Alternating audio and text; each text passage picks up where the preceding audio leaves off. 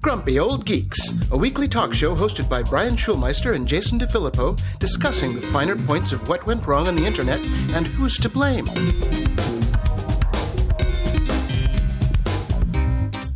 Welcome to Grumpy Old Geeks. I'm Jason DeFilippo. And I'm Brian Schulmeister. It has been an interesting day in Los Angeles. We have we have definitely been plunged headfirst into third world country territory, Brian. You got out just in time. What's going on? Wake up, turn on the light, putting my pants on, boom, entire house goes dark. Like most of the San Fernando Valley lost power this morning.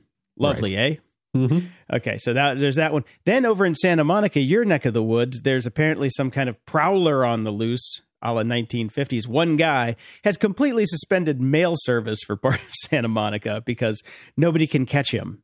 Okay. Uh, one guy. You're gonna you're gonna suspend mail service for one guy. Well, no big loss with the mail service. I just remember that uh, it was basically nothing but junk mail by the end of the my tenure there. So that's pretty much all it is now. Yeah. Anyways, uh, well, well that's fun. Uh, things have been moving along normally here. Of course, I'm going to say that, and next thing I know, a beaver's going to chew through our power line. So of course, here. of course.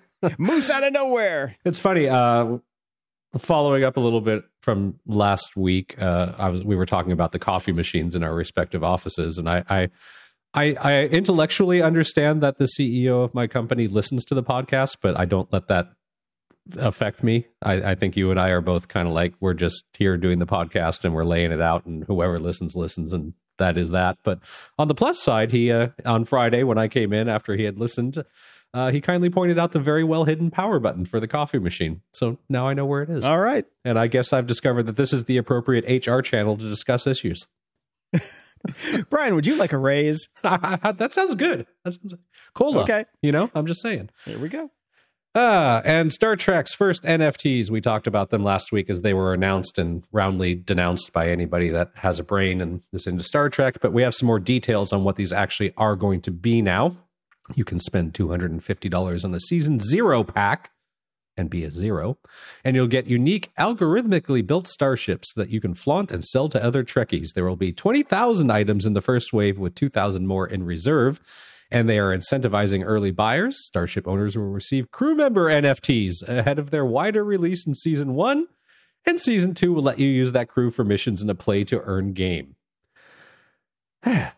so this isn't just a Star Trek thing. This is a directive from the top from Paramount. They're planning to offer NFTs across key franchises, so we're going to get a lot of these things you know, uh, it's not clear that there's any sustainable demand for and trust in digital rarities. I would say it's clear that there isn't, even if they're attached to well-known sci-fi series. Um, so if you are, uh, if you want to idiotically go where many morons have gone before, yeah. by all means. I, I, like to check in on these things and get the pulse, you know, because I, I see them in the Twitter feed and the official postings from Star Trek or Paramount or whatever, and I go look at the comments and um, I mean, I'm sure some people are going to buy these things because there are a lot of idiots out there, but in general, the online zeitgeist on these things is this is horrible. I can't believe you're doing this.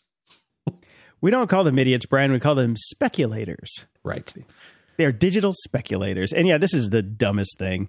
Yeah. But, you know, I, I just we, have talked about NFTs enough. We'll talk about them a little bit more later. But uh, yeah, this is not not a bright move from the top brass at Paramount. But they see money, Jason. they do see money. I was going to say, if it's anything like it used to be, that's all that matters. And I saw a really interesting article o- over at Slate called "The Worst Part of Working from Home is Now Haunting Reopened Offices." And you know, the gist of this is basically there's been a push to hybrid. Nobody's really trying to force anybody back full time unless jobs actually physically require you being there. It's funny because all of this debate online is really about us, like, like white collar workers. Blue collar mm-hmm. workers have been going to work, will continue to go to work, and will always go to work. So it's a very, uh, it's a very you know airy subclass that basically is having this huge debate. But anyways, it's the it's the one that we're in. So we'll continue to yes. talk about it. Uh, a lot of people have returned to their offices for some or all of the week, and they found that they're the only ones there, or others are staying and staying isolated in their offices, and they're still having all their communication over email, Slack, or Zoom. So as a result, they're spending the time commuting to and from the office purchasing the uh, outrageously increased lunch prices from the very few places that are still open around your office and uh, still just kind of sitting there and doing exactly what you would have done at home. Yeah, it's interesting now that I've got that office that uh, I'm renting. The first floor of the building, it's a pretty big building, um, is a massive like hair care conglomerate. Mm-hmm. And since I've been going there, I've been seeing the uh, we got a big open courtyard where people go out and have lunch, uh, and I've noticed it it getting gradually more and gradually more and gradually more as as the weeks of, are progressing here. Mm-hmm. So I think people are coming back because when I first got the place, it was a it was just a ghost town. Right. You know, you go by the cafeteria and there's like literally one person there, and it's the janitor cleaning the seats. it was it was pretty sad. Now it's now it's uh, starting to bump a bit. It's starting Good. to bump. So good. Yes, we are having a very privileged argument yes, over the uh, the who's going to go to work thing.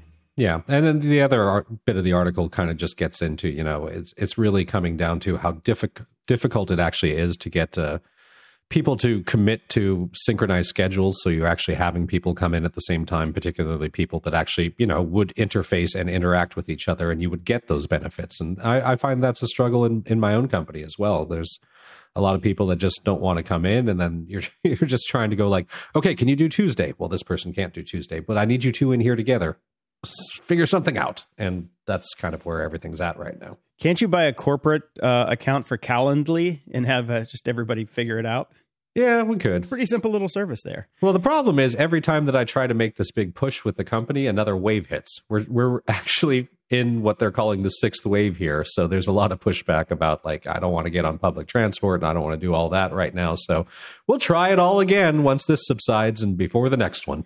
Uh, the sixth wave sounds, you know, decidedly dystopian. It really does.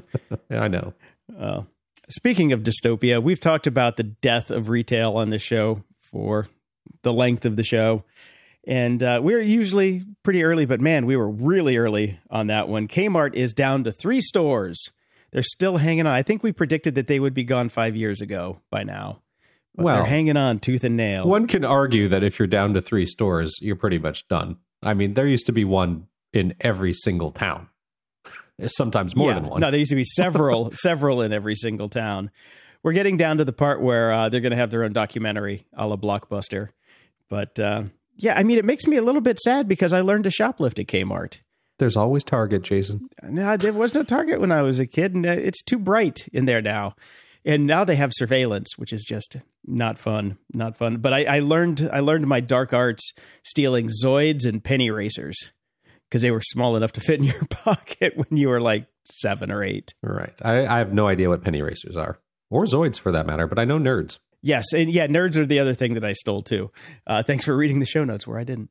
Um, oh, no problem. That's uh, yeah, that's the only thing that has survived. Yeah, exactly. Uh, nerds are the only thing that survived from back then. Penny racers were these tiny little cars that you that had the springs in that you would pull back and let them go. Oh, my kid has one of those. Yeah, but if you put a these were really small, and you could put a penny in the back of them, and then they'd do wheelies and tricks. Ah, okay. They were cool. Cool. Yeah, in Zoids were these uh, little dinosaur robots that you would wind up, but they uh, just had, you know, just different types. They were just dinosaurs that were mechs, basically. They were pretty cool. I thought they were fun. But uh, I, I, put some links in the show notes for uh, the oldsters if you want to go get some pictures and relive it. But yeah, speaking of robbery, uh, Jack Dorsey's first tweet. Mm-hmm. Uh, you remember when Jack's first tweet went on sale as an oh, NFT, yeah. right? Mm-hmm. Mm-hmm. Yep. Uh, well, the guy that bought it, uh, he put it back on sale and uh, thought it was going to go for like $48 million. Well, it ended at $280. Even for that, I'd have bought it. no. oh, come on, just to say. Well, I mean, is this surprising? It's, it's a screenshot and it's Jack. Ew. In the news.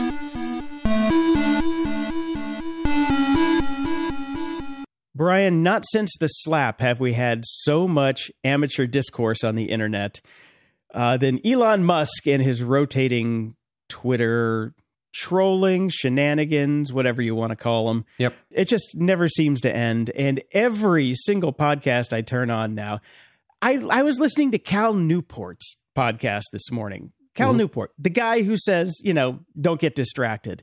He distracted me for 20 freaking minutes with his opinion on Elon Musk on Twitter's board, which means that somebody should have pulled that chunk before it went to air because they recorded it obviously when Elon was still going to be on the board. That was annoying because it came out this morning. Come on, Cal, you can do better. But it's gotten to the point where I I, I stopped. I don't care anymore. Do you care anymore? did you even ever care? I care because so many people revere and look up to and see Elon Musk as a role model, while I see him as a man child who has way too much money. Um, he may be a genius, mm-hmm. but he's actually a sociopath asshole. And the fact that so many people look up to him and his shenanigans and think that this is somewhat genius it gives me great sadness for the state of humanity. so, insofar as I don't give a flying fuck what he does, um, and I still have Tesla stock, so I suppose I slightly care. Um, no, I, I, I I follow it just because it saddens me. It's sadness porn, Jason. This is like my version of watching uh, since Game of Thrones left the air. This is what I've got left. We need to just rename him Elon Snow. It's perfect. I wish he would die. Casey Newton's latest piece, he had one line that just had me really, really going. But you can know you're dealing with a top tier chaos muppet and still find yourself unprepared for the next turn of events. I love that Elon is now a top tier chaos muppet. I, I agree with that. I, I heard think, that. You know, I mean, all right. So Tesla is arguably, you know, a very good company. They they make very good cars. They do a lot of things. Um, I think that they would be doing a lot better if they had a board of directors that actually had some influence over Elon, or if even better still, Elon just kind of steps away from operation instead of doing kind of this Jack Twitter thing that he's doing, where he's kind of sort of being involved with Twitter, but or Twitter, well, not Twitter too, uh, with Tesla, but not really. But then he's also got SpaceX, and then he's also got you know baby mama drama. And he's also got the wait, don't don't forget the uh the monkeys playing uh, brain pong. Don't forget that one. Right. Gotta have right. that. And and now, you know, I, I saw this morning he's launching a hostile takeover of Twitter. So, you know, he didn't want to he violated SEC rules by buying way too much stock and there's going to be tons of lawsuits about that from shareholders. Uh, then he then he you know was going to be on the board, and then he you know got himself off the board in the most lame ass way possible, and apparently. I, it's too much. I, I, I don't care enough, and it's taking. Elon is the new Trump in that you cannot get away from him and it takes up too much headspace yeah. and i don't want this in my head any more than i wanted trump in my head every day everything seems to be designed to get himself in the news cycle and make sure everybody hears his goddamn name because he's a sociopath narcissist every fucking 10 seconds. And I'm tired of it. Put him in jail. He broke a lot of rules. Fine him. Preach. Do something. Preach. Do something yeah, to him. him. Don't let him keep running rampant doing whatever the fuck he wants. Somebody be a goddamn fucking adult. Okay, that's how I feel about it, Jason. Ryan, I figured it out. He is sucking all the oxygen out of the room so he can fucking take it with him to Mars. That's where it's going. That's why everybody is so loopy and lightheaded now. He's actually stealing the oxygen for his evil plan. Let's get him. Let's get him. Well, we'll see. Uh, if you happen to be a Twitter shareholder right now, and if Elon Musk is successful in this, I would expect there to be a bounce. Uh, but I would sell it immediately after said bounce. Just my personal advice. Yes. and okay. speaking of Twitter, we talked last week about the embedded uh, deleted tweets that just kind of did nothing and didn't say this tweet has been deleted or anything. They're they're talking about that, and Twitter is uh, try uh, reverted the change somehow or, other. They're they're doing something I don't really know. But the interesting thing I saw about this article was. The idea originally was that if you embedded a tweet, even if you as a user deleted your own tweet, the embedded tweet would stay there forever which means mm-hmm. you're not deleting your tweet, right?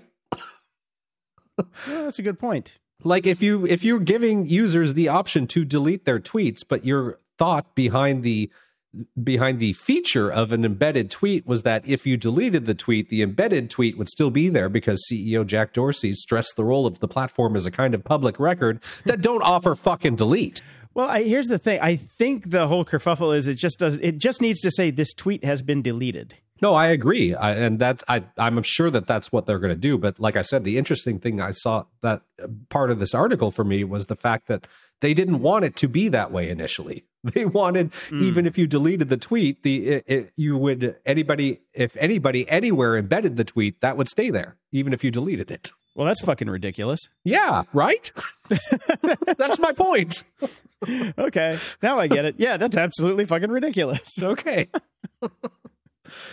All right. I saw this article on uh, IFL Science and I thought it was funny. It's kind of a throwaway, not really like, I don't buy most of this crap anyways, but uh, impulsive psychopaths like crypto. Research shows how dark personality traits affect Bitcoin enthusiasm. Uh, mostly, duh, but yeah.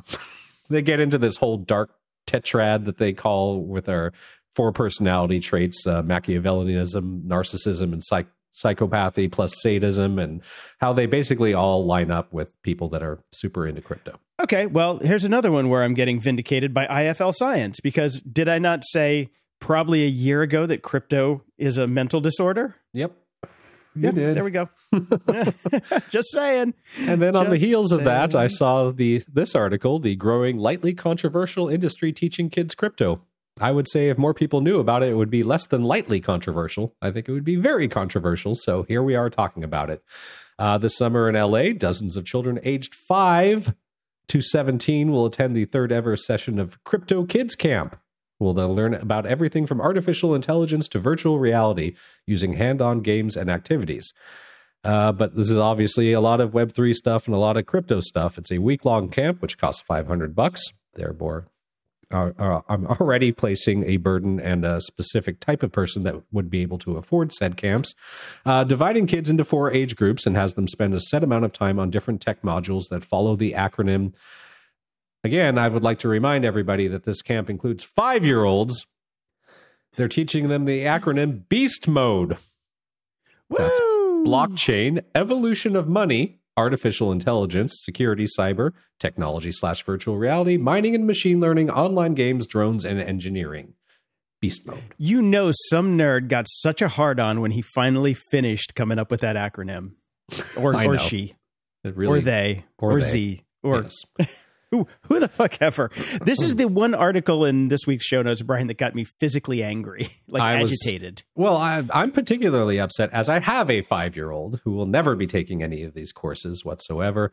Um, I'm also worried because they're this is starting to just basically expand online as well, not just camps. Uh, children's media has also capitalized on Web three. Zigazoo, a TikTok like platform for ages three to 12 is releasing NFT collaborations with recognizable YouTube sensations such as Coco CoComelon, Blippi, and Serena Williams' Qai Qai universe. If you have a kid, you know at least one, if not two, if not all of those. So great. Now my kid is going to want a Blippi NFT. Hmm. We're trying to teach kids about digital and financial literacy and empower them to create their own art and go build the future of the web, says Zigazoo founder Zach Ringelstein. Zach, fuck you. your kid's gonna grow up and like turn the household into a DAO, and you're gonna have to like buy tokens to to pay for his uh uh what do you call it his fucking trucks uh his allowance. You're basically gonna have to give him allowance tokens. So unbelievable. Also part of this brave new world, crypto only virtual piggy banks for kids, books, and YouTube explainers with titles like C is for cryptocurrency and an NFT based kids TV show starring tiny plush cactuses. C is for con artist, kids. I know. I like the end of this article. Perhaps, some have argued, that what kids need is better education about more stable methods of investing. You, well, you know, if you do get desperate, Brian, you can send them off to camp at least. you know, I mean, if you just give up one day, if, if it turns out that everything that we've ever known is wrong, and you go, damn kid, you should get on that NFT bandwagon that I missed, you have a place to send him. Right. Thank God I got that season zero Star Trek ship. It's worth five cents now. At least he's not an Etsy seller, so he he has uh, he's avoided yeah. that so far. So, mm-hmm. uh, yeah, a bunch of sellers are basically going on strike to uh, say that hey etsy you're charging too much because they're raising their rates and it's confusing people and making them angry and you know business. Business. So yeah. Yeah. Um, okay. Then leave i guess. Or strike. You can strike but I mean, the thing is they got to keep the lights on so sometimes you got to raise prices. Shit i can't i can't even buy like ground beef for under 10 bucks now so suck it up etsy people that's all I got to say. or get a Stripe account and sell it yourself and do all the marketing work. Exactly. It's a mall. They built a mall. They're raising their rents. Yeah. It it happens. Well, Meta is going to close a loophole in its doxing policy in response to the Oversight Board. I, am only pointing this out because I believe this is the first time that the Oversight Board has done anything and Meta has decided to listen to them. Wow. That's, I know. That is a first. Yeah. so, uh, Meta, uh, unlike decisions around whether specific posts should be taken down or left up, Meta is free to completely disregard public policy proposals from the Oversight Board but is required to respond to each recommendation individually, which one would argue what's the fucking point of having an oversight board if they don't have to do anything? PR. Oh, yeah, that's right. I forgot. That's, that's why they did That's it. it. yeah. so this has to do with uh, users will be able to share photos of the exterior of private homes when the property depicted is the focus of the news story, except when shared in the context of organizing protests against the residents.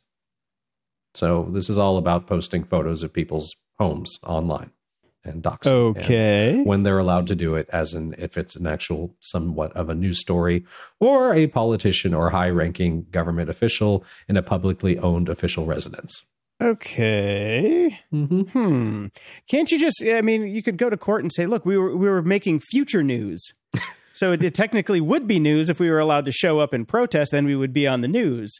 But you know, they are so they're they're kind of going against their uh, their own recommendations temporarily yeah. as it were, because we need the time. it would be news if we were allowed to show up. Call call Jean Claude Van Damme. Everybody get get him on the horn, please. Now, what I thought was particularly interesting about this is one of the recommendations from the board was that it would make a change that makes it easier for doxing victims to get help more quickly. Because I don't know if you've ever tried to use Facebook's customer service; it is non-existent and impossible.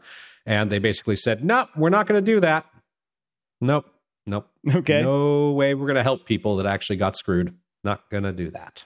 Well, yeah. I mean, uh, come on. It, they are just recommendations, Brian. I they know. don't have to do anything.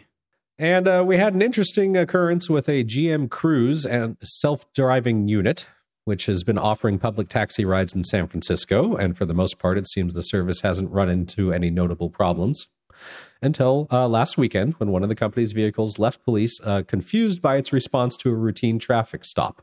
Yes, the police attempted to pull over a driverless Cruise vehicle. okay. when the car decided to basically take off instead of pull over. so okay. uh, there, there's video of this. It's quite amusing. Uh, the Cruise commented on the clip, stating its vehicle yielded to police and tried to move to the nearest safe location for that traffic stop. Yeah, uh, Cruise has said that the, we work closely with the San Francisco Police Department on how to interact with our vehicles, including a dedicated phone number for them to call in situations like this. So basically, auto manufacturers that are creating self driving cars have to give manuals or have 1 800 numbers for the police for how they deal with them. Oh, this isn't going to last very long. No. Uh uh-uh. uh. Nope. you know what the cops are going to want? Real sh- real soon? Uh, a, big a red, button, big red button. They need big a kill button. fucking red button. Yep, yep, that's yeah. it. And I agree that they should have one. hundred percent. I agree that I agree that the cops should have one. The uh, the people inside the car should have one because I know they're taking away the steering wheels. But is there an oh shit button? We've never Yep. discussed the oh shit button. there needs to be an an oh oh shit shit button. button. Yep. yeah. So I think that the, yeah, this isn't going to last very long, especially if you know just through random happenstance the car goes, no, no, no, I'm gonna I'm gonna stop over here. I'll see you in a minute. Yeah, wait, I'll wait for you to catch up. That doesn't Yeah. fly with uh, law enforcement. At least last time I checked. Yeah. And finally, in a news that seems to be being greeted as a good thing, but I see as the final nail in the coffin and the the actualization of the commercialization of space, the first all civilian space crew has docked with the ISS. Yes, it's a Mhm. fully private space crew, uh, including commander and former NASA astronaut, and then a bunch of businessmen. They'll conduct Mhm. science experiments along with outreach and commercial activities.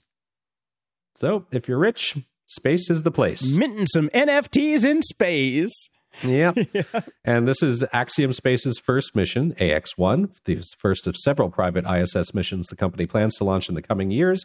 It will build the first commercial module on the space station, as well as a module that houses a sports arena and a film studio. They better hurry the fuck up because I don't know if they've caught the news on the timeline for the ISS decommission, but I'm pretty sure it's going to be decommissioned by the time they get fucking Space Stadium done. What they really need up there is a podcast studio.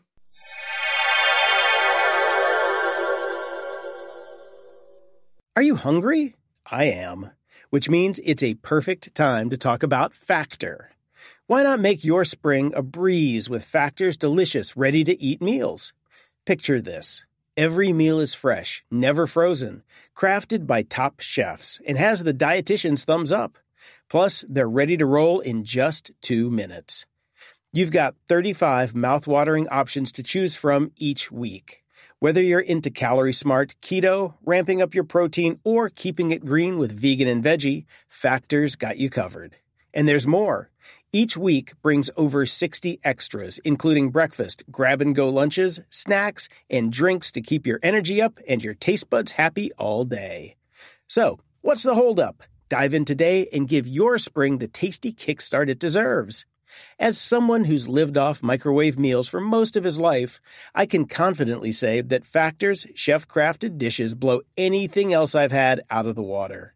The chicken stays juicy, the veggies are crisp, and the flavors are absolutely delicious. I'm talking about meals like their artichoke and spinach chicken and the spicy poblano beef bowl. Out of this world. Are you craving a touch of gourmet? Well, check out the meals featuring luxury ingredients like filet mignon, shrimp, truffle butter, broccolini, and asparagus. It's fancy dining without the fuss. And speaking of no fuss, the meals are a total breeze. Forget about prepping, cooking, and cleaning. Just heat up your meal and enjoy the deliciousness. Plus, everything's tailored to fit your life. Customize your weekly meal plan to get exactly what you need whenever you need it. Need to pause or shift your deliveries? No problem. It's all designed to work around your schedule. Factor is your solution for fast, premium meals without the need for cooking. And Factor is celebrating Earth Day all month long. Look out for the Earth Month Eats badge on the menu for the lowest carbon footprint meals. Head to factormeals.com slash grumpy50 and use code grumpy50 to get 50% off your first box plus 20% off your next box. That's code grumpy50 at factormeals.com slash grumpy50 to get 50% off your first box plus 20% off your next box while your subscription is active. This episode is brought to you by Delete Me.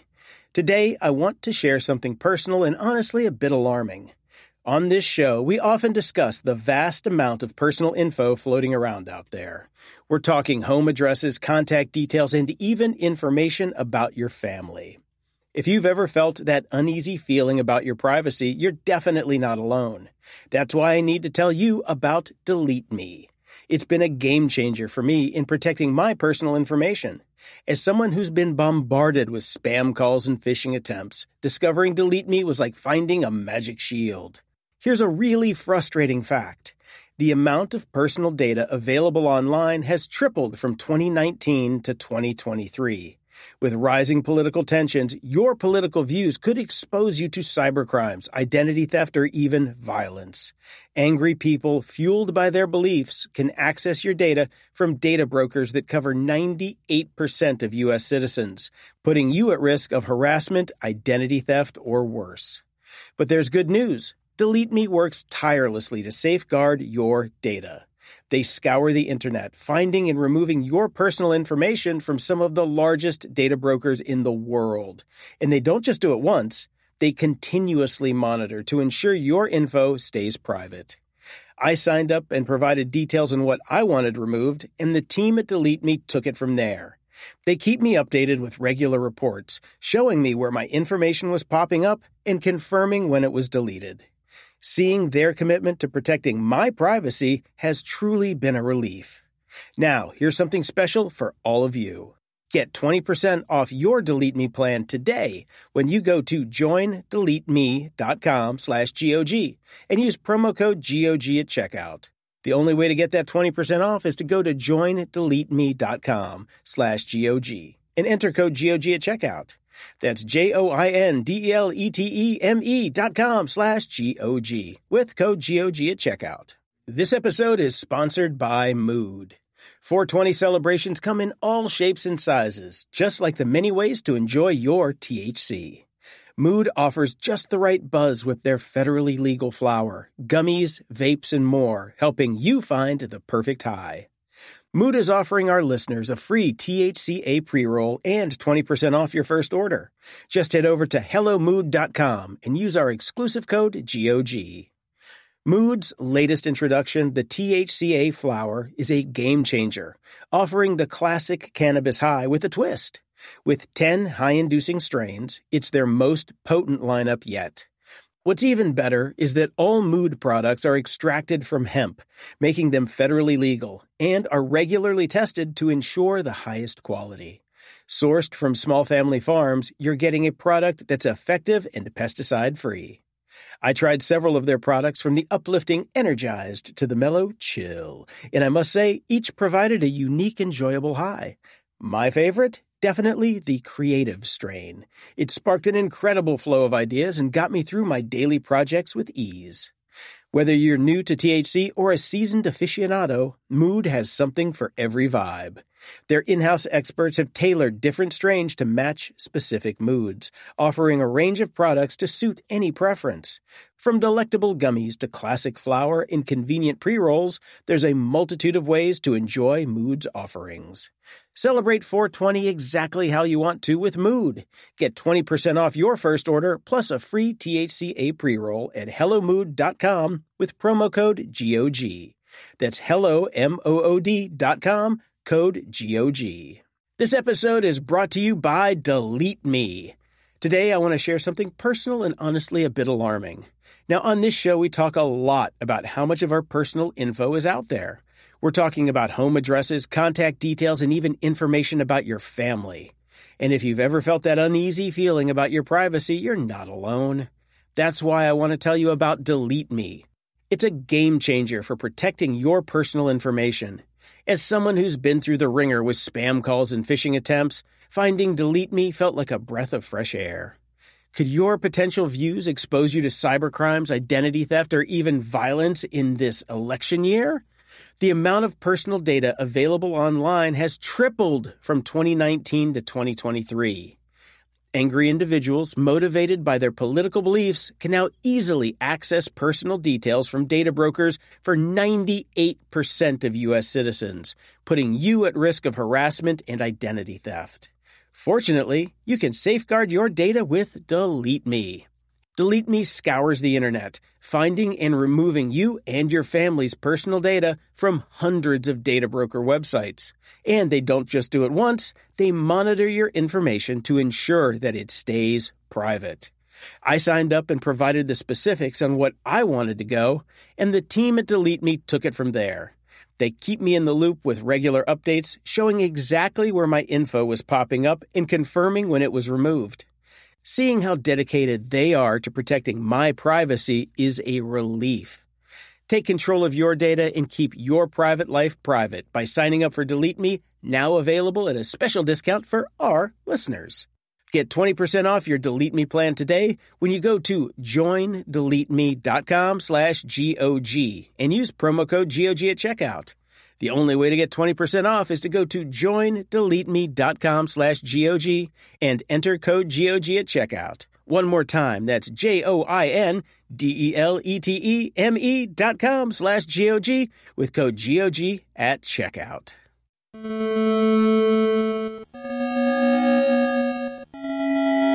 Media Candy.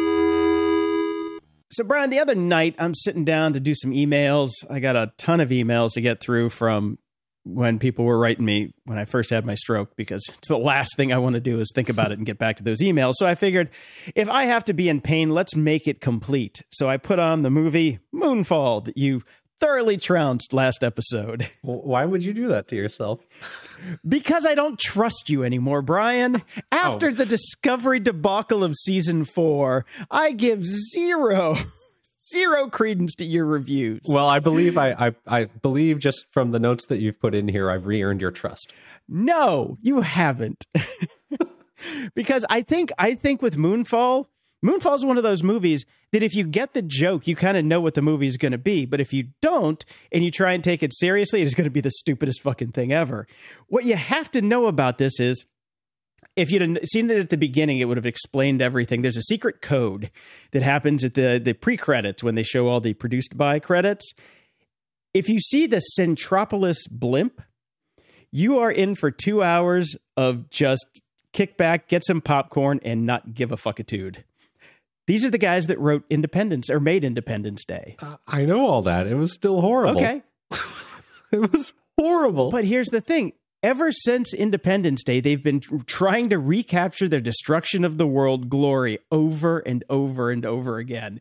And it just gets more comical every iteration. So it's, it's, you just have to know the progression and then you then it's just funny as shit if you're in on the joke because when they finally had the moon rolling off of the entire planet i'm like okay they've upped the game they've done well this time i mean it's just it gets to the point it's just so ridiculous i laughed my ass off i had a great time with this movie all right well I mean, at the beginning, the according to yeah, my notes, the the stupid fat kid, of course, because of course the fat guy has to be the the one. He's he's basically playing a fat Jeff Goldblum in this one. Um, right. He asks, "What would Elon do?" Of course, you know, which I'm sure made you try to buy Twitter. Throw some. yeah, did you? I figured you were going to throw something at the TV for that one. Uh, the cat's name was Fuzz Aldrin. That was funny. I thought it was cute the whole mega structure thing was fucking stupid, but that was the key of the thing. But I did you notice how many Kaspersky uh, product placements were in here? I did. I did. Mm-hmm. They were everywhere. Mm-hmm. Um, of course, AI. They had yep. to throw that in there, but um, all in all, it was so terrible that I just laughed my ass off while I was doing the emails. It okay. actually perked me up. All right. Well, so we can agree it was terrible. it was terrible, but I got way more out of it than you did, I think. Because yes. I enjoyed it. I did not enjoy it one bit. And and uh, the car chase scenes, I'm like, oh, those are the effects Brian was talking about that were totally 90s. I'm like, wow, that's bad. Yep. That's really bad. Yep. Okay, so uh, Netflix is back in the news with adding a two thumbs up button instead of one thumbs up when one thumb just won't do. Can they add a thumb up the ass button? As soon as we get to five thumbs, then we're back to where we started. You know, then they'll just go back to one slow star. progression. it, it is. They're going to eke back up to five thumbs. Right. I'm telling you. So, and then they'll go to one star to to simplify things, and then the whole cycle will repeat again. It is the Matrix. It is right. just the Matrix. I started to watch Upload. Mm-hmm. That was the first thing I watched before I watched uh, Moonfall. It's, it's it's a nothing burger. There's just yeah. nothing. There's but nothing you know what? there. It's too intellectual, so you had to downgrade to Moonfall. and when Upload is too intellectual, you've got problems. That's a sad state of affairs, my friend that is a very sad state of affairs. Yeah, it's uh, it's nothing. It, it's fine. It, it it ran in the background and did not upset me, which is about all I was asking for. It had a couple good jokes. Okay. I, I did get very upset by Picard. Uh, it is just yep. w- we need to have a drinking game where you know we go scene by scene. The first person to call out what movie or uh, novel that that scene was ripped off from mm-hmm. gets to ha- tell everybody else to drink because that's that's all it is. It's like you can you can backtrace this and like they literally played darts with previous scripts and and storylines from science fiction and are just making making a mishmash. They are assimilating the history of sci-fi for the Borg and throwing in musical numbers for no reason whatsoever. Thank God for fast forward. I, I don't know if you saw in the news, but uh, um, um, Patrick Stewart's wife is going to be in an upcoming episode, and she's a singer. So she's going to be oh. doing a, another musical number. Picard the musical. I honestly didn't even know he was married. My hopes for Picard have, have dwindled. Um, it's it's not good. It's derivative. It's uninteresting, and given the subject matter that they had to work with and the cast they have put together, it's I, I'm I'm so disappointing. You know, it's really sad though that that I thought about because um, you you sent me the thing the the other day that they had wrapped on season three already, which means they can't go back and fix it from feedback. We're nope. stuck unless they do some reshoots, which I doubt they'll do because they're too busy selling NFTs. Yep. Uh, yeah, it makes me sad. It well, on the plus sad. side, the one great hope of Star Trek, Star Trek Lower Decks. I never thought I'd be saying that phrase. Uh, season three trailer has been released. Yep. Yay! Here's hoping. Oh. It's the only good Star Trek out there. Cerritos. The Cerritos could save us. It's you know? all we got left. The the one starship where every every time I hear it, I think of Cerritos Auto Square. That's I Cerritos Auto. Square. I still have Dot that commercial com. stuck in my mind. Yep. Yep, they added the dot com now. I hear it all the time. It's a very sad thing. Also sad is Billions. Uh, I have I have one episode left. The finale is in the in the tube, but it's it's really hard to get to it. Uh, me and my roommate both are having a hard time with it because what I loved about that show they have destroyed. They have Brian discoveryified it Oh no. the entire show up until this season, the uh, protagonist was a cutthroat, vicious motherfucker. This guy was like Swearingen in Deadwood, right? Kill kill you as soon as look at you. The new guy, 180 degrees, Wants to talk about everything his about feelings. feelings. Everything about feelings. I Right. shit you not. Every character, feelings, feelings, feelings, feelings, feelings, feelings, feelings, everywhere. They, they they've ruined it. They have ruined it. So you know, I used to like those guys a lot. The the team behind it, but uh, yeah, no more. Sorry, you're done. You're done. Okay. Uh, I did watch the new uh, documentary Tony Hawk Until the Wheels Fall Off. Did you get a chance to watch that one, or any plans to? I'm not a skateboarder, so this has zero interest to me. Okay, it's uh, it's actually not so much about skateboarding, which is pretty cool. Just top level athlete shit, which is pretty interesting, and you know his history. I, I thoroughly, thoroughly enjoyed it. There's a good Wall Street Journal article that'll be in the show notes too. It talks about Mr. Hawk, who I have. I think I got my first autograph from Tony Hawk when I was 12 years old at Mount Trashmore. I love his Twitter feed about not being rec- uh, being semi recognized. Like everybody says, you kind of look like Tony Hawk. Oh, it's great. Yeah, so funny. I've been watching Queen of the South. Okay. Throw you know you know how you like crapper sci-fi. Yep. Queen of the South definitely crapper TV. uh, I we only started watching it because uh, there was a big thing on Netflix. It said season five, Queen of the South now playing, and my roommate watched them when they were on reg- on USA. So she was like all excited for a second. Then she, I'm she's like, oh wait a minute, they finished that. And turns out, yep, they're just playing the last season over. But we got into it. I'm two season, two and a half seasons in. Crapper TV, great. if you like Burn Notice, I guess you'd like this. It's kind of the same quality and aesthetic. I did start to watch The Outlaws last night. Have you seen the trailers for that?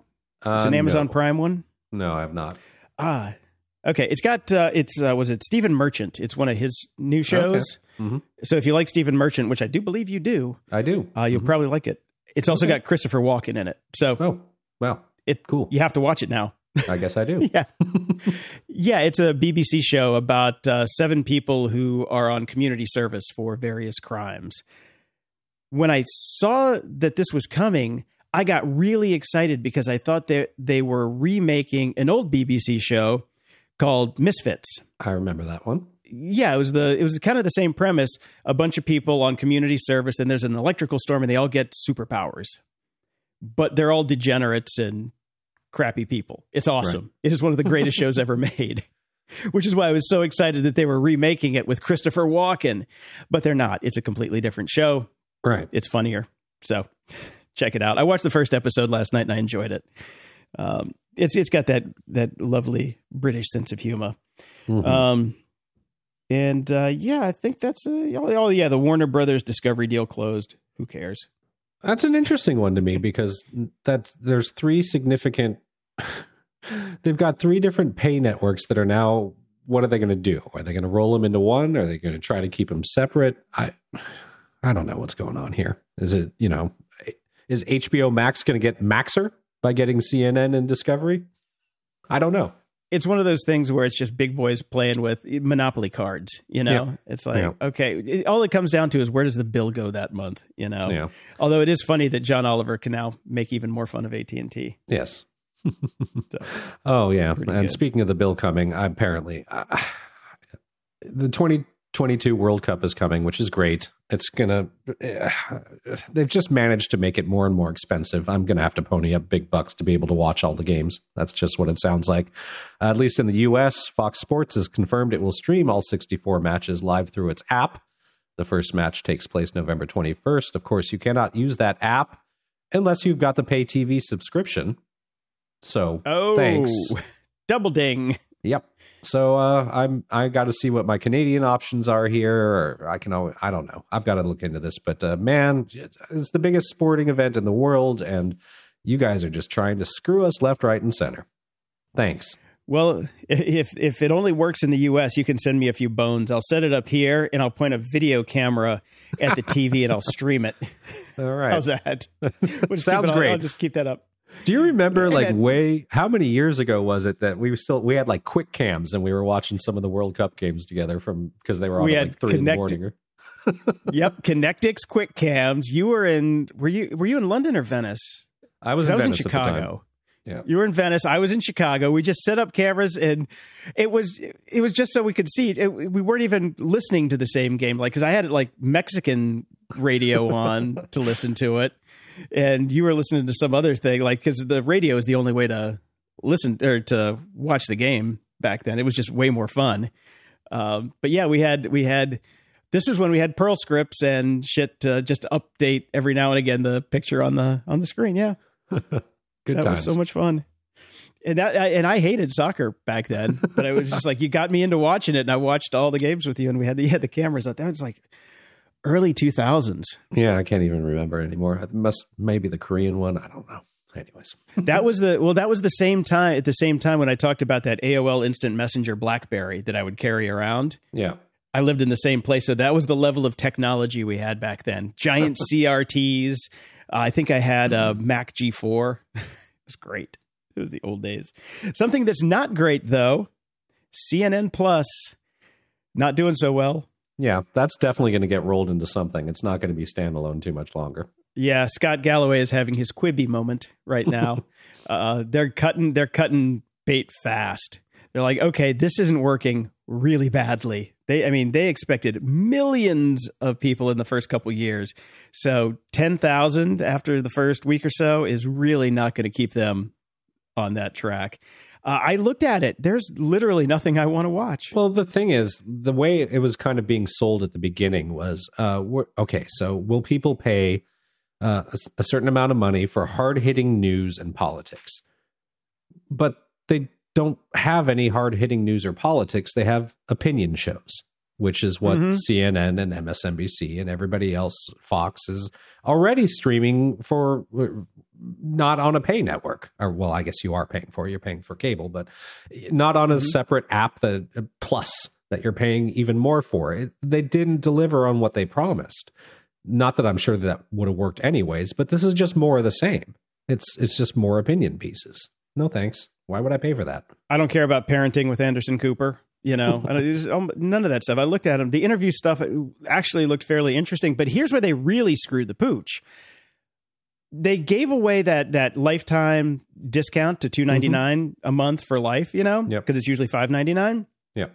What they didn't do was give a free trial, like everybody else, and then converted the stupid people who didn't cancel the trial, like yep. everybody else. That's how you start a streaming network. You yep. give away access at the beginning, and you, you hope know? people forget that they paid for it and don't see the two ninety nine charge.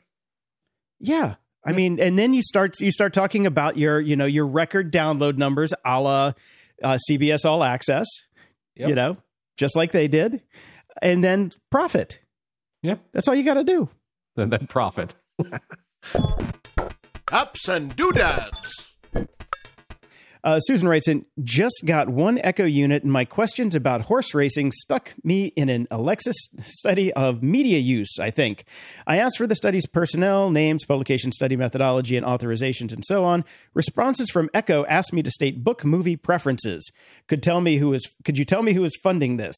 I tried uh, telling Echo I'm sight impaired, but words like podcasts and audiobooks trigger movies and book questions.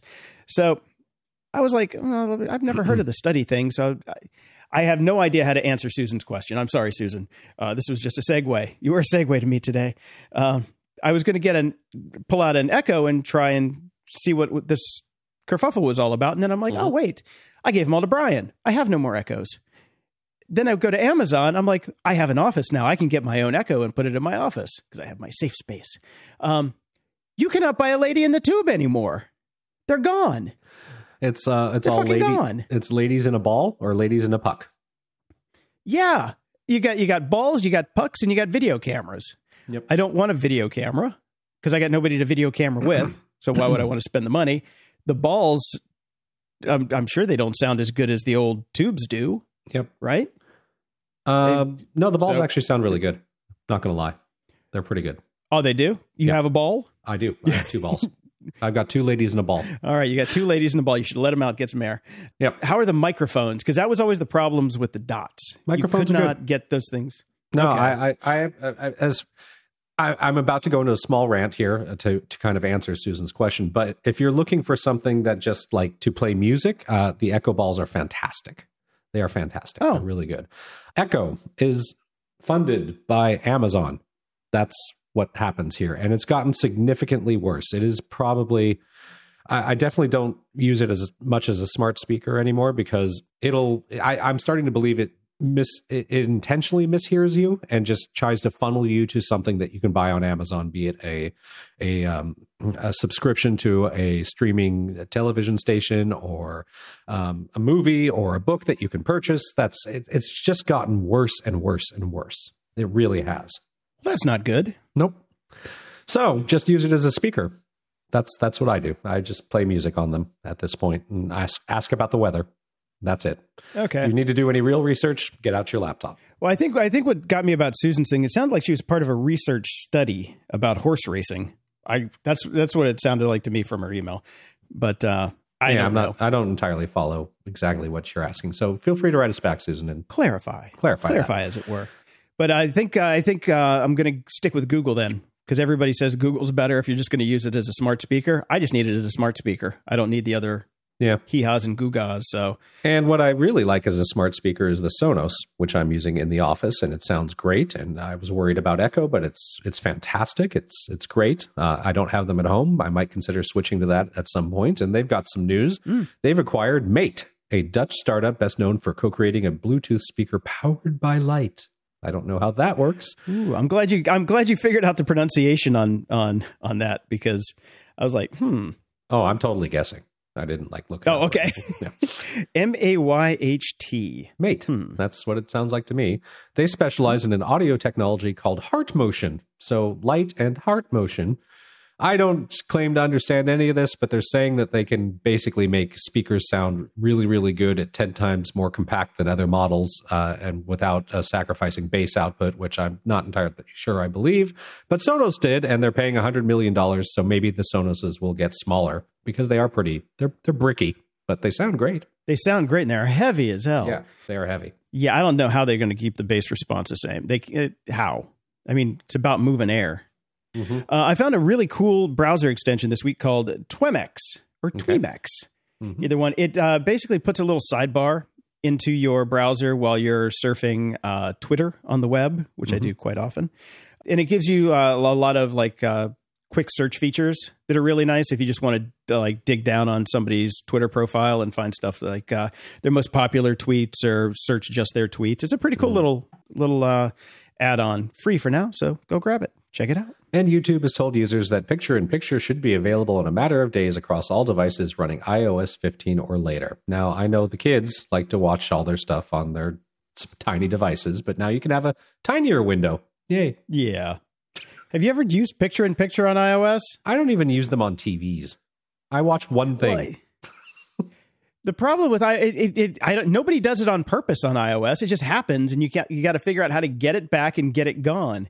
Oh, it, yeah, it yeah. happens to That me all the time. It happens to me all the time with the ESPN app. I'm not even trying to launch a video and I accidentally do, and then I can't figure out how to get rid of it and get back to the article I wanted to read. Yeah, so that's why I'm like, this. Is, why would YouTube tell everybody about this? This sounds like a pain in the ass. I'm like, I don't want your picture in picture, please.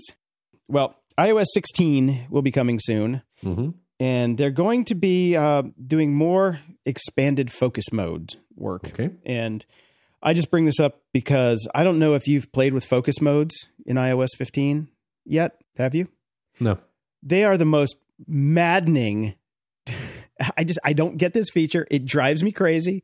It is synced across all my devices and it never knows when I'm awake, when I need to be disturbed, when I don't need to be disturbed, who's allowed to disturb me, what apps may disturb me, what apps are not allowed to disturb me, who, what, when, where, why, how. It's crazy making. I've stuck with do not disturb everyone or okay, everybody come and talk to me. That's it. That's it. That's all I want. yeah. I, all I wanted was to be able to time do not disturb mode. And the rest of it, I want open season. That's it. And I can't figure it out. I'm, you know, I, I guess my chops are just gone. I just cannot figure this out anymore. It sucks. So it'll suck more in iOS 16. Progress. Yep. Fuckers. And speaking of progress, DuckDuckGo is in the news with a new beta browser. Mm-hmm. Great. Okay. just great. I applaud the thought of DuckDuckGo. I, I just don't ever use it. Because the search results suck. Yeah, they're not as good as Google's. No, that's the problem. It's like, okay, let me let me let me think about this for a second. You have one job. I need that job done. You can't do that job. I'm not going to use your browser. Sorry. Or your search engine. They made the really strange decision to use WebKit instead of Chromium. Mm-hmm. No plugins then. Like almost nothing where I like I can't live without my plugins. I there's there's not a reason to have a browser that can't that it, it can't have plugins, you know. So Mhm. I I don't think this thing's going to be a flash in the pan, but uh, who knows? Who knows? They say they did it because they want to own the stack. Yeah. Okay. Good for them. yeah, that's about it. Yeah, that's all I got. Good luck, DuckDuckGo. And uh, Barrett writes in for, and we put this in the from what could possibly go wrong files. New spit out or speed cam app lets anyone anywhere submit evidence of drivers speeding. Awesome.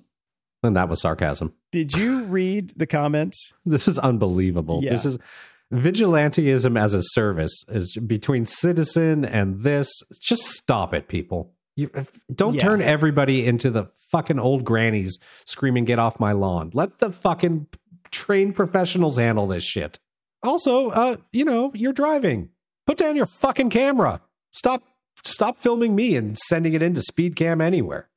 God damn it. At the library. Ooh, and, I don't know what got me started on this, Brian, but I went back and I found a copy of Anthony Robbins' Personal Power 2, The Driving Force from the 90s. You mean the types of books that we scream at people not to read and yeah. Yes. Yeah, Okay. general self-help books. Yep. I wanted to go back and listen to cuz I when it came out, I basically uh I busted my ass to buy that thing. It was like $280 when it first came out. You could get you could get a payment plan. Came on cassettes. Mhm. I got the cassette version so I could put it put the cassettes in my Walkman or play it in my car and drive around and get my personal power too. Mhm. And it is really interesting to go back and hear Tony Robbins self-help from the the mid 90s and then knowing what I know about self-help now compare it and contrast it to, you know, the whole the whole genre the evolution of the bullshit industry. exactly it exactly it because after i bought the, the, two second history lesson after i bought personal power 2 spent all that money got hounded from collections them in columbia house they, the same people were coming after me my seven copies of R.E.M.'s uh, Out of time. uh, document cassette that I, yeah that basically uh, I got seven of the same one so I'd always have one and they always wanted me to buy more and they sued and of course. Anyway I was so disillusioned with self-help that you know for the past what 25 oh 30 years I've been following it and debunking it wherever possible. It, it's the same damn story over and over again. It's Mhm. it's crazy. They literally are telling the same story. They're Yeah. just they're just they basically bought a thesaurus yeah, and- and, they come they come up with a catchy acronym or something, you know. Mhm. Beast mode. beast mode. and here's here's here's where I found the proto uh, self help because I was just uh, bouncing around.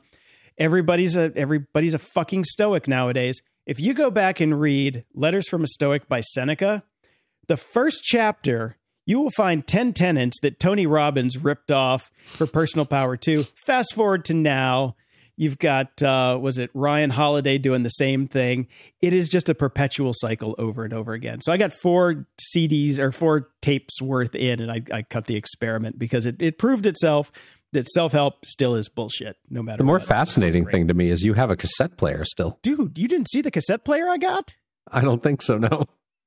Oh my god! Oh, okay, I gotta. I'll, I'll dig up a picture and send it to you. I have a mint condition GE tape player that we all had, you know, with the handle and everything, and the built-in Yeah, yeah. speaker. I can see it now. 4C battery. Yeah. I got one mint condition at a garage sale That's with amazing. the built-in mic, or not the built-in, but the external microphone too. wow. Awesome! Okay. it is awesome. Uh, and and there's one of the rare ones that you can find that somebody somebody's batteries didn't uh, explode. That's always the problem. You you find them and then you flip it over and you look in the back and it's all melted because somebody's battery exploded in the 70s. Like, Right. damn it. Anyway, I got a real book. I'm reading The Broken Room by Peter Clines. hmm I came across this book because we were talking about Brandon Sanderson last week, Yeah. and I misattributed the ex heroes uh, stories to Brandon Sanderson. Uh, he did Steelheart, which we were Ah, reading at about the same time as ex heroes. So I, Yeah, I we- always got those mixed up. Yeah, those both like came out around the same time, or uh, we at least read both series around the same time. So I've never been able to keep the two straight in my mind. Yeah, same here. Yeah, they kind of interleaved because they were coming out. There's like a multiple books in each series, and they were just kind of they would drop back and forth, and it's like, which one are we watching today? I don't know. So I got some links in the show notes to Steelheart and uh, Peter Clines' and Brandon Sanderson's websites. But um, uh, the Broken Room, Peter Clines loves rooms in his in his books. Uh, he, his one book that I really loved uh, was 14, uh, which was just about a, a really crazy uh, apartment with Cthulhu type space aliens. It was all. I, I love his books. He he loves time travel and he loves a room. Give him time travel in a good room in a multi universe thing. You're set. All right. Uh, and this book is this book this new book. I'm three quarters of the way through, and I'm loving it like the other books. I'm a huge fan of Peter Clines, so um, might be a little tainted, but I'll, I'll give you the the skinny on the ending next week if it was a thumbs up or down. But so far, it's a I love this book. It's a super thumbs up. cool. I'm working on a sci-fi book. Hopefully, be done by next week. Security? Ha! We are back again with Mr. Dave Bittner. He is the host of the Cyberwire podcast, co host of the social engineering podcast, Hacking Humans with Joe Carrigan, and finally, he's the co host of Caveat with Ben Yelin, where they discuss law and policy and surveillance and privacy. Hello, Dave. Hello, hello, gents. Good to be back. Hello. Sadly, no Star Wars talk this week. No. no, nothing Star Warsy to talk about. yep. It's a sad state you of already missed us bagging on Star Trek, so there's no good news. Ah, okay. All right. I just started watching Picard, the second season, so uh, I'm one episode in. So we'll see where that takes us. okay. Okay. Yeah, Listen to the show for spoilers. yeah. Uh, Uh, there was some interesting TV on though. John Oliver covered data brokers this week. Uh, did you guys get a chance to check that out? I did. oh, it was we it was heavily covered on Caveat this week. it was Ben's story. Uh, yes, it was uh, deliciously delightful, wasn't it? Well, it's always Yes. nice when something that you know we've all been screaming about for years and years and years um, hops into the mainstream, as it were. And Mhm. it's both a combination of uh, really again, and then finally maybe somebody will actually listen because they are certainly not listening to us. And I'm thinking, yeah, all I all I can think of is this asshole's going to get all the credit. We've been doing this for ten years, jerk. But uh, but what I what I dearly loved about it is it to it's to the point that you've continually made on on this show, and I'm sure elsewhere, uh, Dave. Um, politicians don't care until it affects the it affects them directly, and John Oliver took it to them. Mhm. I mean, not as much as I would have Yeah. liked. I would have liked him to name names, but I'm sure he would have been taken off the air and sued into out of existence if he did that. So. Yeah, like I, I wonder I wonder what'll happen next. What what is like if if he gets no response because I haven't seen anything in terms of any response from from Congress people. Yeah. And so I wonder what happens next. He must I suspect he has some sort of escalation plan in mind. right? I'm sure they Uh, they do not go into these things lightly. They they follow things through to the bitter end. So Yeah. Yeah. No, when I saw him going down that path and I was thinking to myself, he's going to do it. He's going to do it. yeah, he Sure will enough. spend the money, and they will get the data, and they will they will. yeah, it was just great. I I was howling laughing. Yeah. My fear is that instead of going after the problem, they'll go after him, Yeah. hmm right? Mm. You know, they'll try to go after him for, you know, I don't know, blackmailing them or, you know, so they'll come up with some sort of find some RICO charge way to go after him or something rather than just so that he can't reveal the secrets rather than fixing the underlying problem. But that's just my cynicism peeking through. I almost wouldn't mind that because it little would then take it to the court systems, and then he can prove that like I did nothing illegal. I purchased things and I managed to de-identify them because I had I had enough data points, and all of this is Right. legal. And all of these companies, I mean, that was kind of the whole point. Is like this is legal, and these companies are allowed to do it. So now I just targeted specific people because that's the target interest that I had. Yeah. And wouldn't discovery be interesting in a case like that? Mm-hmm. Yeah. Yeah. Yeah, well, I'm looking forward to wherever it goes next, but uh, it's unfortunate that, that it has to happen that way, for, perhaps for things to change. But uh, I'm glad uh, John Oliver's out there doing it because hopefully it'll lead to something. Yep. Yeah, he's got a bigger budget and better lawyers. So That's right. That's right. I wonder how if, if it's if it's fun. Uh, you know, what what is his team of lawyers like? right, like it, it must take a certain type of lawyer because you know it, how many times do they say you want to do what? We have to prepare for what? Yeah, Yeah.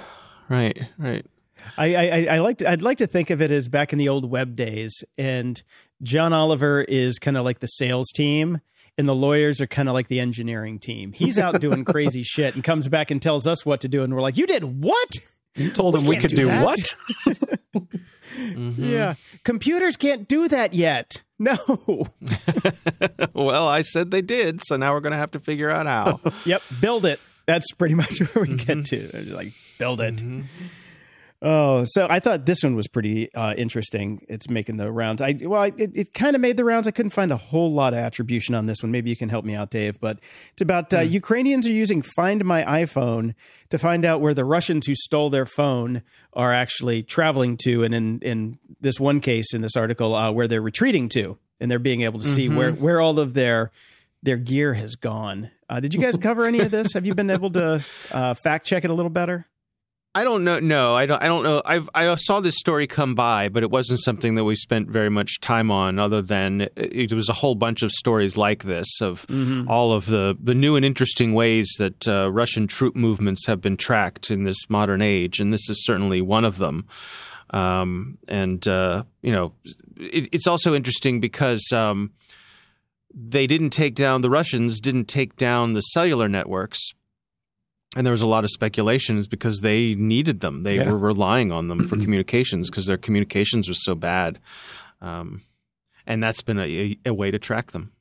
Yep, they got to keep the gram going. Got to keep them grams coming. you know, That's the way it works. Yeah, uh, just uh, co- sort of only tangentially related. Uh, this past week, I I attached a um, uh, an AirTag to my father's car keys because he lost his car keys twice in two weeks, and uh, several hundred dollars later of reprogramming remote controls for cars and so on and so forth, and finding the old ones and blah blah blah blah blah. Uh, he now has an AirTag on his car keys, and uh, he considers it a freaking miracle. So he can he can look on his phone, and there's a map that comes up and tells him where his car keys are. This is a great world to be living in, and so What a time to be alive. quite helpful. well, and also from his phone, he can make the little AirTag beep, Right. which is helpful too because he just, you know, he would leave his keys in a pair of pants that he would hang in his closet, and then and they'd be, gone for a week. you know, it's funny. So- I actually used the beep on my AirTag yesterday because of my car keys. And ah. specifically, the AirTag fell out of the car keys, and I had to use my phone to find the AirTag after it had fallen out of my car keys. I had my car keys with me, but as I was going into the sushi restaurant to pick up my order, it had alerted me that I had left my keys behind. And I'm like, no, they're in Oh. my hand. And when I got out of the Jeep, it uh, it popped out and flew across to the other side. And so I picked up my key. I looked, sure enough, had flown out of the uh, protective silicone holder. So I got home. Once I found it, I used the little beep thing, found it, got it back home, and then duct taped it to my keys so it won't fall off again, which I highly recommend you do too, Dave. High tech, low tech. elegant solution. Yep. yeah. I 18 Yeah. that shit. Yeah, yeah, yeah. His is in a little like it's a little leather kind of old school leather kind of thing with a snap on it. So we'll see. Okay. That, yeah, so it's turtles all the way down. Soon we'll be strapping AirTags to our AirTags to find our lost AirTags. or you got to put a tile to the AirTag so you at least have Right. separate right, right. But now I've lost my phone and I Oh. can't find any of those things. Mm-hmm. but you can use your watch to find your phone. I don't know where my watch is, man. Oh no. Uh, I thought it was noteworthy that uh, DuckDuckGo launched their own browser this week. Um, you know, we we, another- we collectively shrugged at that.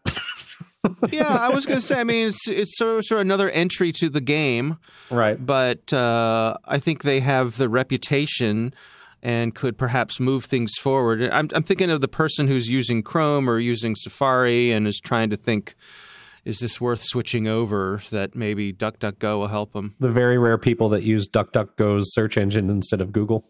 This this will attract those Uh, that, yeah, those five people. Yeah. It's a fair point. It's a fair point. Nipping around the edges. But I mean, they're they're going for the privacy and security brand, right? And you know, so then you go with Apple because you're laying on that brand and uh, you're Mhm. building on that. That's what they're going for. So I'm sure it'll be moderately successful for them. I, I, I, I can't see myself ever using this browser, but I get it.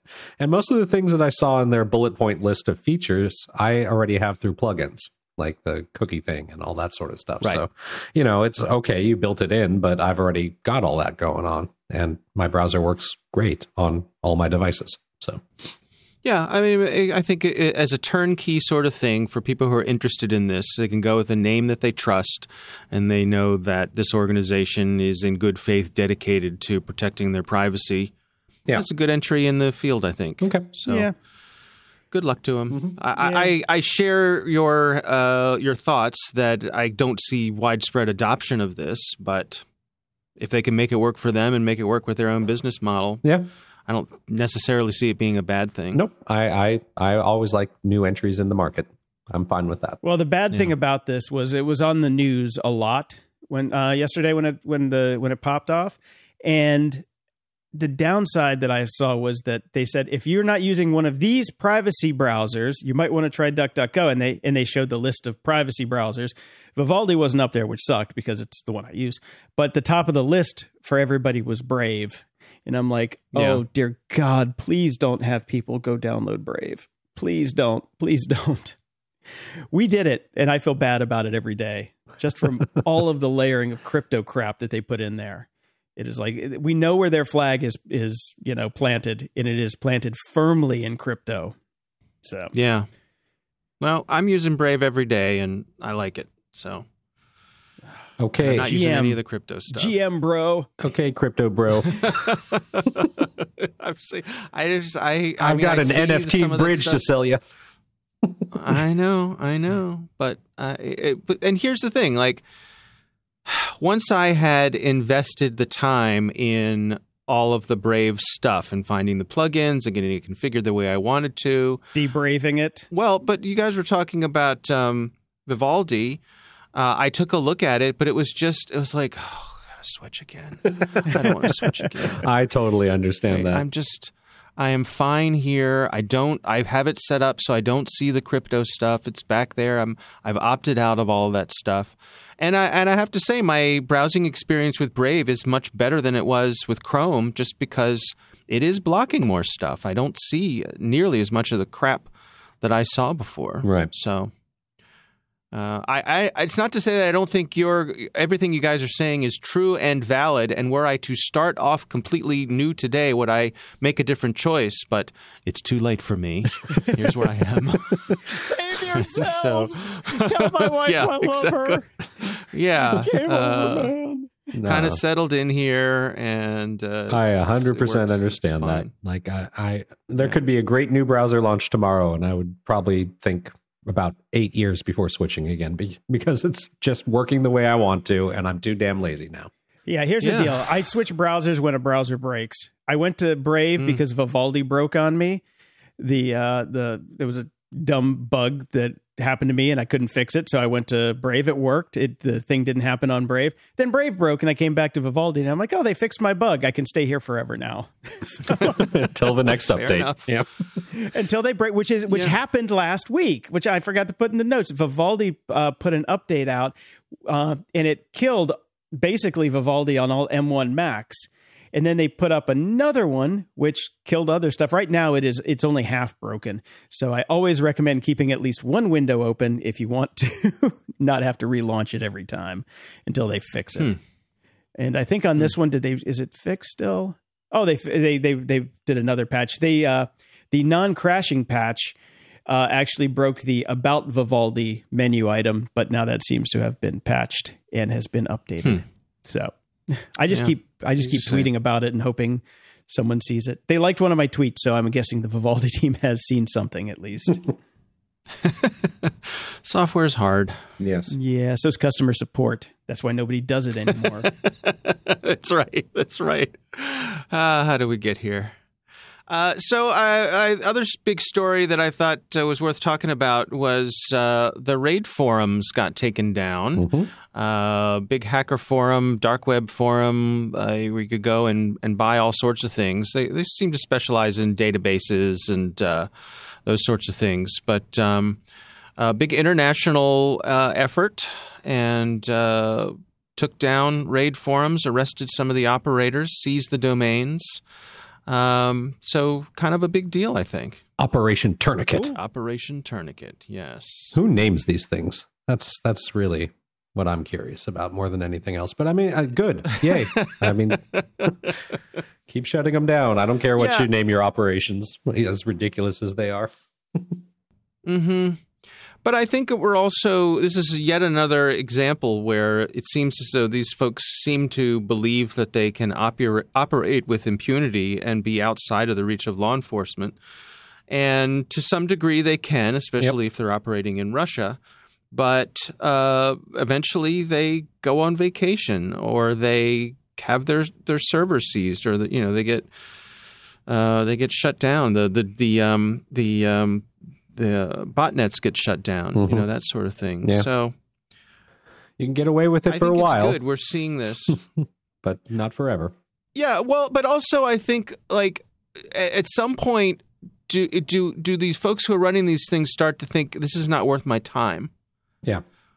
You know the the risk, the, just the risk uh, reward isn't worth it. And I don't know where we are in terms of tipping that because if you can get in and you know make your fortune really quick and get out, then that's one thing. But it seems as though the folks who do this, they get in and then they stay in, because I guess you know fortune is addictive. But Well, I mean, I think there's another aspect to it too. It's it's you you think with this skill set, uh, you know, is it is it better to try to do something illegal like this and make a ton of money, or go work for a Google and get a really really good paycheck for a long time? My hunch is the type of people that do these sorts of things, that create these hacker forums and all that sort of thing, they do not have the pers- personality types to go work at a Google. So it, it's not like they have other options. The- this- there's a certain personality type that is attracted to this sort of thing. They do not play well with others. Um, you know, they're always going to be looking for the grift, right? And right now, this is can be a Mhm. profitable grift, and then it isn't. And I, you know, I, I suspect a lot of these people don't go don't go on to, you know, very well respected careers at big companies. I, you know, who knows Yeah. what they do. There's also the uh, organized crime aspect of it as Yeah. well, because you know they might not have the choice to stop once they start making all that money, because their bosses who take a most of the money as a cut probably say we want more.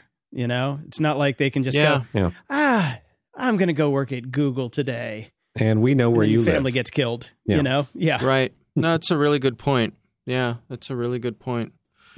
Yeah, I, I do think that having your uh, organization shut down and your, let's say, Bitcoin uh, confiscated is one thing, but actually getting jail time, getting rounded up and, and locked up, uh, I think sends a different message to these folks. Right. So we'll see.